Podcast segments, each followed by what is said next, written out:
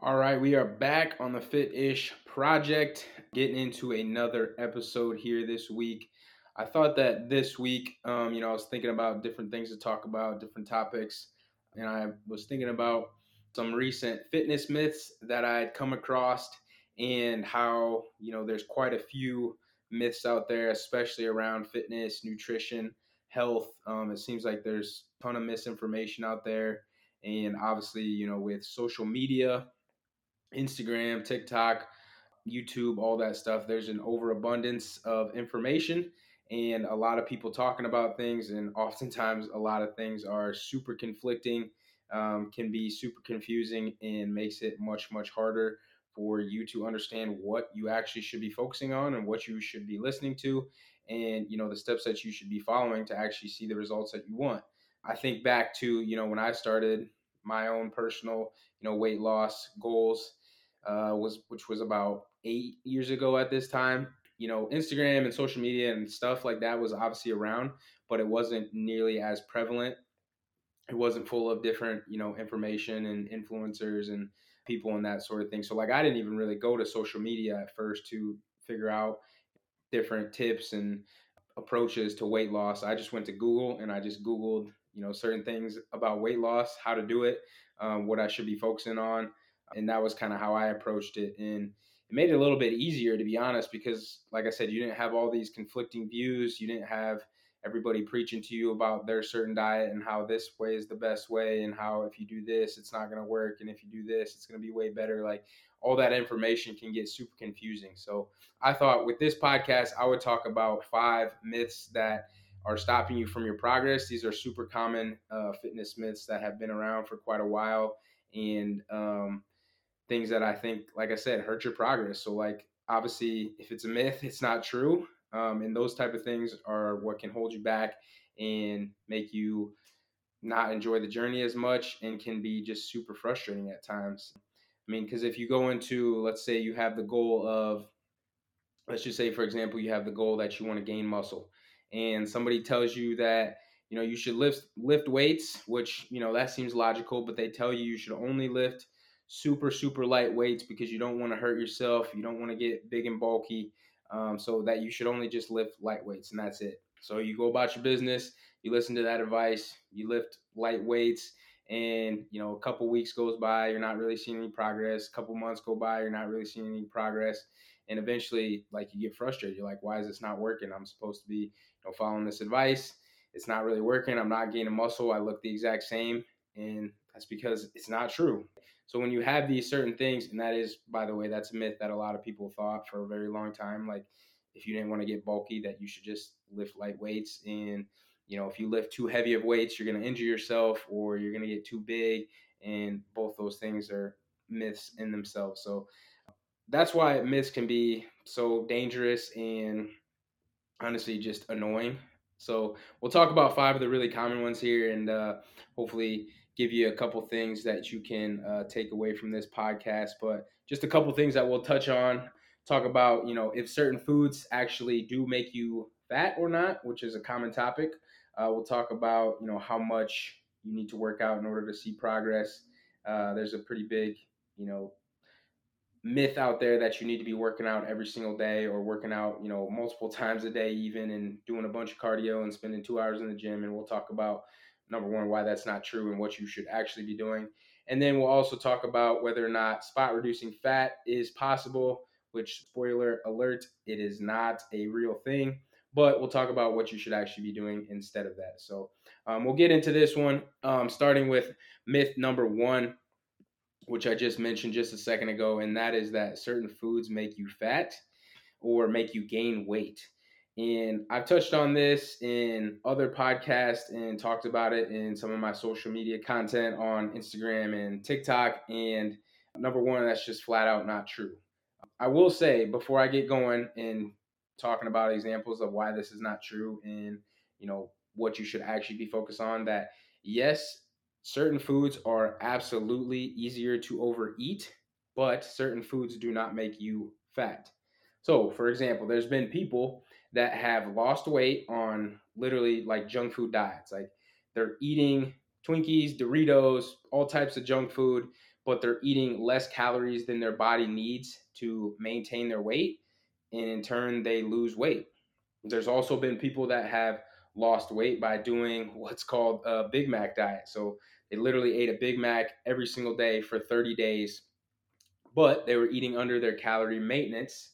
So they actually lost weight within that period, which, like, you think about those two examples and you're like, you think about like junk food, automatically you think it's to make you fat. You think about like fast food, McDonald's or anything like that, like any type of fast food is automatically to make you fat or make you gain weight.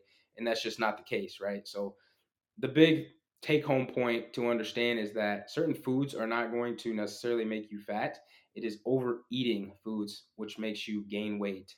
Um, so if you overate, you know, the healthiest diet ever, like let's just say you're eating all chicken, rice, vegetables, you know, fruit, all that stuff that we deem as, you know, super healthy, clean foods.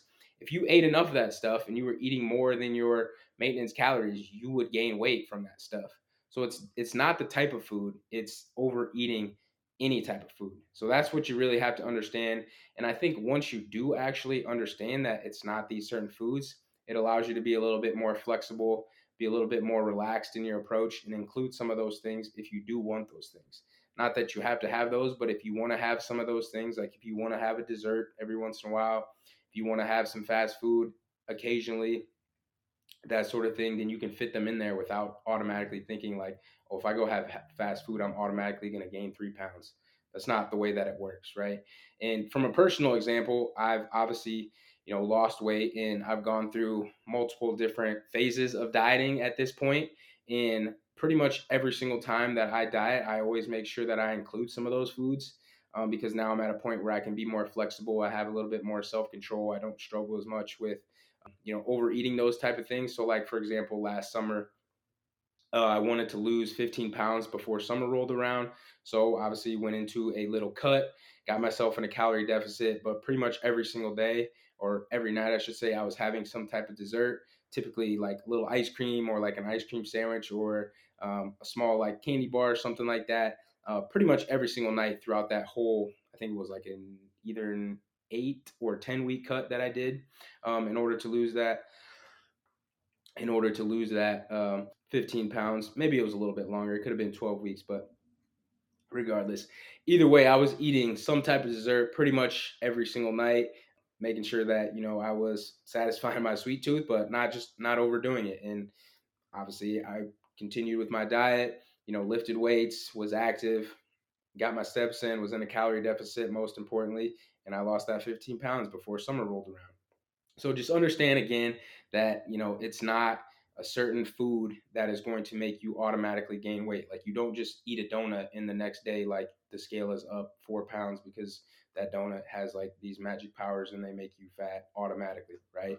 And we hear these things with certain food groups, like you probably heard at one time or another that carbs make you fat that's obviously not true because if that was true, then there would be a lot of people in other countries where you know rice is a big staple that would have tons and tons of overweight people, and that's not true when you look around the world and you see how much rice and stuff like that that people include like the carbs and the veggies and stuff like that and that's a big part of their diet those people aren't super overweight and so like i mean that kind of dispels that myth there like you've probably heard that some people would say like if you eat too much fruit, it'll make you fat because it has a ton of sugar in it. And I mean, when you just think about that logically, like nobody ever got you know obese or morbidly obese because they were eating too much fruit. Like that just seems silly when you really sit down and think about it, right? Fruit's got tons of good nutrients in it. You know, it has fiber in it, and there's tons of other things out there that are much easier to overeat and are far more problematic than eating fruit. Um, you probably heard that fat makes you fat. Well, if fat made you fat, then there would not be a keto diet that people follow where they eat a majority of fat and they can lose weight on this type of diet. So, again, the bottom line is that certain foods don't make you gain weight. It is the simple fact of overeating more food or taking in more calories than your body actually needs, which will cause you to gain weight. Again, important to point out certain foods are easier to overeat. Typically, the more processed foods, things that are you know have combinations of your sugar, fat, um, salt, all that good tasty stuff that's just really easy to overeat. that stuff is going to be again easier to eat more of which in turn if you're eating too much or eating more calories than you need that is what is going to cause gaining weight. So if you're somebody you know who struggles with being able to have that self-control or you know you struggle with overeating or just taking in too much food and don't have as much um, self-control then you may need to use some different strategies in order to help you manage that or maybe stay away from those foods at certain times um, you know if, if fat loss is the goal or maintaining is the goal or you know there's all different types of strategies and things that you can use that i've talked about in other podcasts. But yeah it's just something to be mindful of and just understand that you know certain foods again for like the 10th time are not going to make you fat. It's the simple fact that you're overeating is what is causing you to gain weight. So i think knowing and understanding that gives you a little bit of peace of mind again to be a little bit more flexible include some of those things go out to eat with friends have a dessert have a drink without worrying that you're ruining all your progress and you're just going to gain a bunch of weight um, myth number two uh, you must work out every day or at least six to seven times a week in order to see progress. I think most people know this is a myth, but you know, there's still people out there that will preach, you know, you need to be in the gym multiple hours, you need to be in the gym every single day, you need to be putting in the work all the time. And again, this is also not necessarily the case. In order to see progress, I would say a majority of people on average probably work out three to four times per week. You know, just the average person who has a family, has a social life, um, has a job and you know has other responsibilities like the average person is probably getting in the gym i would say three to four times per week but that's not to say that you can't even make you know solid progress with two good workouts in a week. And then there's some people that have a little bit more time or maybe they really really enjoy being in the gym and those people will get in the gym or exercise you know five times a week which is perfectly fine too. But to think that you have to be in the gym for multiple hours a day or work out five six seven times a week is just not true right? You can make really good progress on two, three, four workouts a week as long as you're being consistent with it and the time that you're actually putting in within those workouts is well structured and you're following a good plan and you know training with the proper intensity and you know getting after it. And if you do those things if you're consistent and you do that for a long enough period of time you will continue to make progress. And the reason that i really don't like this myth around you know that you have to work out so often is because a lot of times people will take this all or nothing approach and they'll think like okay if i can't work out every single day or if i can't get in the gym six times a week then i'm just not going to do anything at all. And number one that's a terrible mindset to take into fitness and just life in general. Like it doesn't even make sense to to think about that way right? Because something is always going to be better than nothing. Like it just doesn't really make sense. Like if you approached you know other things in your life like with that same approach of like if I can't be perfect or if I can't, you know, get this much much in or if I make a mistake or you know something like that then I'm just going to quit or I'm just not going to do it at all. That would be very problematic. Like let's say for example you go to work and you know you you show up 10 minutes late, you're running behind and you're like, "Well, since I missed the first 10 minutes, I'm just not going to go at all today." Well, that'd be freaking ridiculous, right? Or like if you go to school and you make a mistake, you don't just go, well, I'm dropping out. I'm quitting. I made one mistake. I'm not going to do this anymore. But that's the approach that people often take with fitness. Like I made one mistake or I missed one workout or I couldn't be as, you know, consistent. I couldn't get in the gym all four workouts this week, so I'm just not going to do anything at all. And that approach just leads to lack of results and then people get demotivated because they're not seeing the progress that they want to. They're just inconsistent and it just turns into kind of a big, you know, shit show, to be honest. Like, be consistent. That doesn't mean that things aren't going to come up sometimes and you might go off the rails a little bit on your diet or miss a workout or have to take some time off. But again, always getting in something is going to be better than nothing. And the other thing about that is, you know, when you start to make those small gains, like when you start to you know, get in a couple workouts. Even if you can't get in every single workout, you're still getting in, you know, a couple workouts. That stuff starts to add up, right? And that's why I always talk about, you know, the 1% better. And like when you think about things like compounding interest, like doing those things time after time, you know, day after day, week after week, month after month, like even if you're not getting every little thing in, like every single meal in, getting all your every single, you know, protein that you need to get in, every single workout in. If you're getting a majority of that stuff, that stuff is still going to start to add up and it's going to make a lot bigger difference than if you weren't doing it. And the other thing along with that too that I think people kind of forget about and this was a term that I heard uh, recently on a podcast that I thought was really good and it was just this idea of like mental momentum. So like people always think about the physical parts of you know training and like you know the the actual actions of like working out and doing it you know getting the right foods and you know doing all the healthy behaviors. But a lot of the battle comes down to like the mental aspect of it like getting yourself to actually do those things. And so when you can at least get some workouts in make better meal choices do some of the better healthy habits even if you're not 100% perfect or 100% consistent like starting to move in the right direction is building that mental momentum. And then eventually like you start to build that up build that up. You get better you get more consistent. It continues to build and build until finally you get to a point where you know it starts to become a regular part of your life and it doesn't seem like it's so difficult. And then before you know it you know you're crushing all your workouts. You're being super consistent. Um, you're getting your healthy meals in and all that stuff starts from starting and focusing on those small things and letting that build up into a place where you know it seems more natural and it just becomes a part of your identity. It just becomes a regular part of your lifestyle.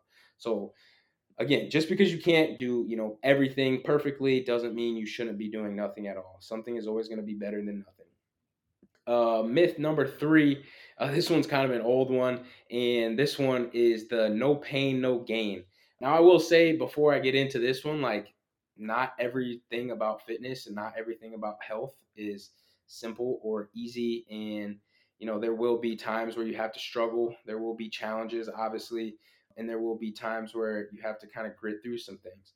But there's a big difference between straining and like what we would call pain. Like especially from a physical aspect like if you're training with pain like physical pain like you're training through certain injuries and you know you're making things worse and you just feel like trash all the time and like your workouts just aren't very good like that's never going to be a good thing. But i think that's something that you know people were taught to do. There's no there's no pain then you're not doing it right. And like like i said there should be strain. It should be hard. You know it should be a challenge but you shouldn't be training through physical pain. So just understanding the difference between those two things and um, one of the big things that I always talk about and kind of go back to is like this idea of sustainability. And if you're somebody who's constantly in pain and training through pain, then this probably isn't going to be a very sustainable thing for you. And I think that fitness should be, you know, a lifelong thing. And if you were training through pain all the time and you just don't feel good and things are just just not as pleasant as they could be, then you're probably not going to stick to it and you're probably not going to enjoy it. And not to mention, you're just going to feel worse as you get older.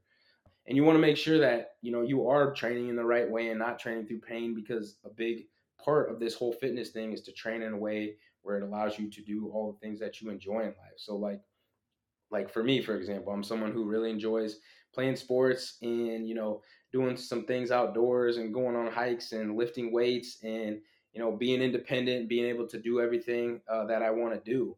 And if you're always in pain and training through pain, then eventually you're probably going to get to a point where like you have some pretty bad injuries and you're not allowed to do some of the things that you really enjoy doing in life. And that's a crappy place to be. So understanding, you know, there's a difference again between straining and there's a difference between pain. So be smart about your training shouldn't be training through physical pain. Um, things should be hard sometimes, but again, you don't need to be training through physical pain. And so keep that one pretty short and sweet. But moving on to the fourth one, fourth out of five, rolling right through these. So this is two separate ones, but I think you hear both sides of this quite often. So you'll hear people that say fitness is easy, and then you'll also hear people that say, you know, fitness is miserable or should be super hard. And I think that you should be finding it somewhere in the middle.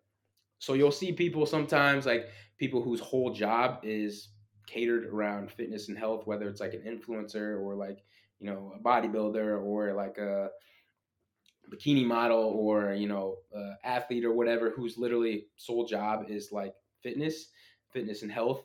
like those people will be suggesting all these different things and saying, you know, it's super easy and anyone can do it and all this other stuff. And then you'll hear people on the opposite end that's like saying like fitness should be hard, it should be a grind, it should be terrible. And I think like again, it should be somewhere in the middle. Like like I talked about on the last point, like it shouldn't be super easy, super simple because if it's super easy then you're probably not going to get very good results right if it's easy all the time then you're never challenging yourself you're probably not going to get some of the physical benefits that you would like to get you're probably not going to be getting some of the mental benefits that you would like to get and then again if it's too if it's too hard like you don't enjoy it at all then you're going to be less likely to stick with it um, you're not going to enjoy it nearly as much and you're probably not going to be consistent with it so finding where that balance is for you, where it's not too easy, but it's also not miserable, I think is a super, super important part of fitness. Because, like I said in the last point, we want this thing to be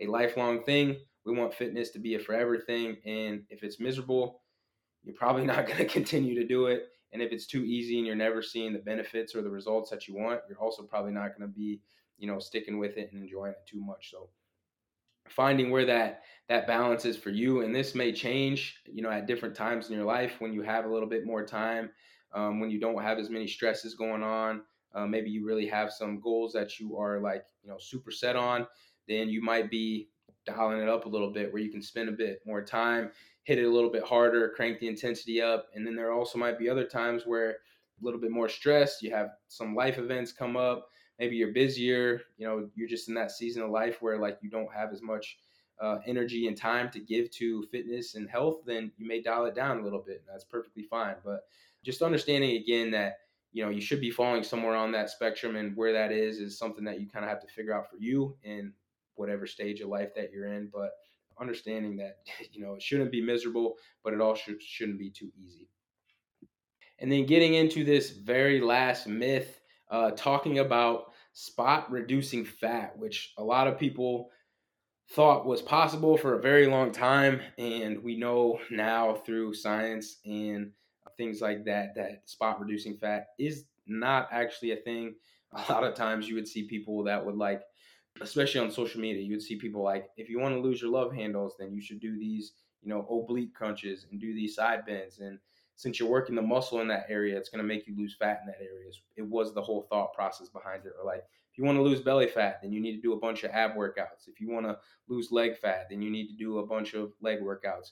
And that's not really how it works, unfortunately. You can't just target a certain muscle and hope that the fat around that muscle is going to disappear because that's not how it works.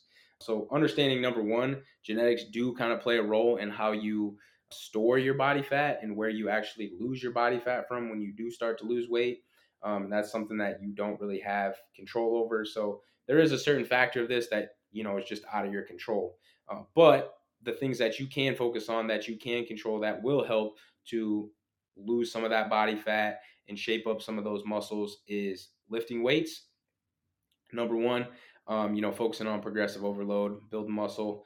Um, and then number two is controlling your calories. So a lot of times when people say that they want to, you know, look more toned, which some people don't like the word tone because it's not actually a thing, but what people mean when they say like toned or get more fit or get more cut, all they're basically saying is either building or maintaining muscle and then using a calorie deficit or weight loss to strip off some fat to kind of reveal that muscle.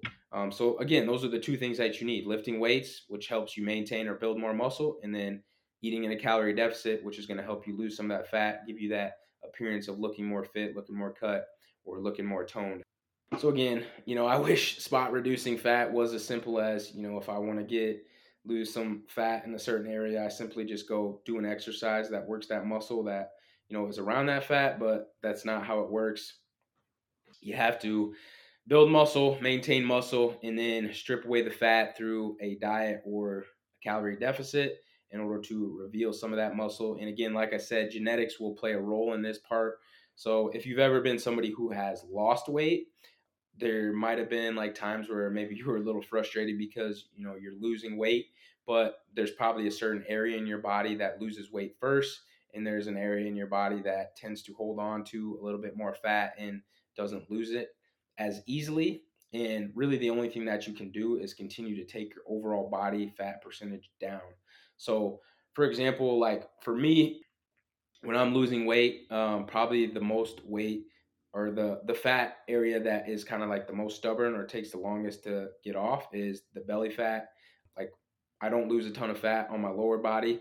I hold more of it in my torso. So like when I start to go into calorie deficit and I start losing fat, I don't typically lose a whole lot in my legs, but I'll lose it in my upper body, and then probably the last of it to go will be like right around the stomach area, which is pretty typical for a lot of males.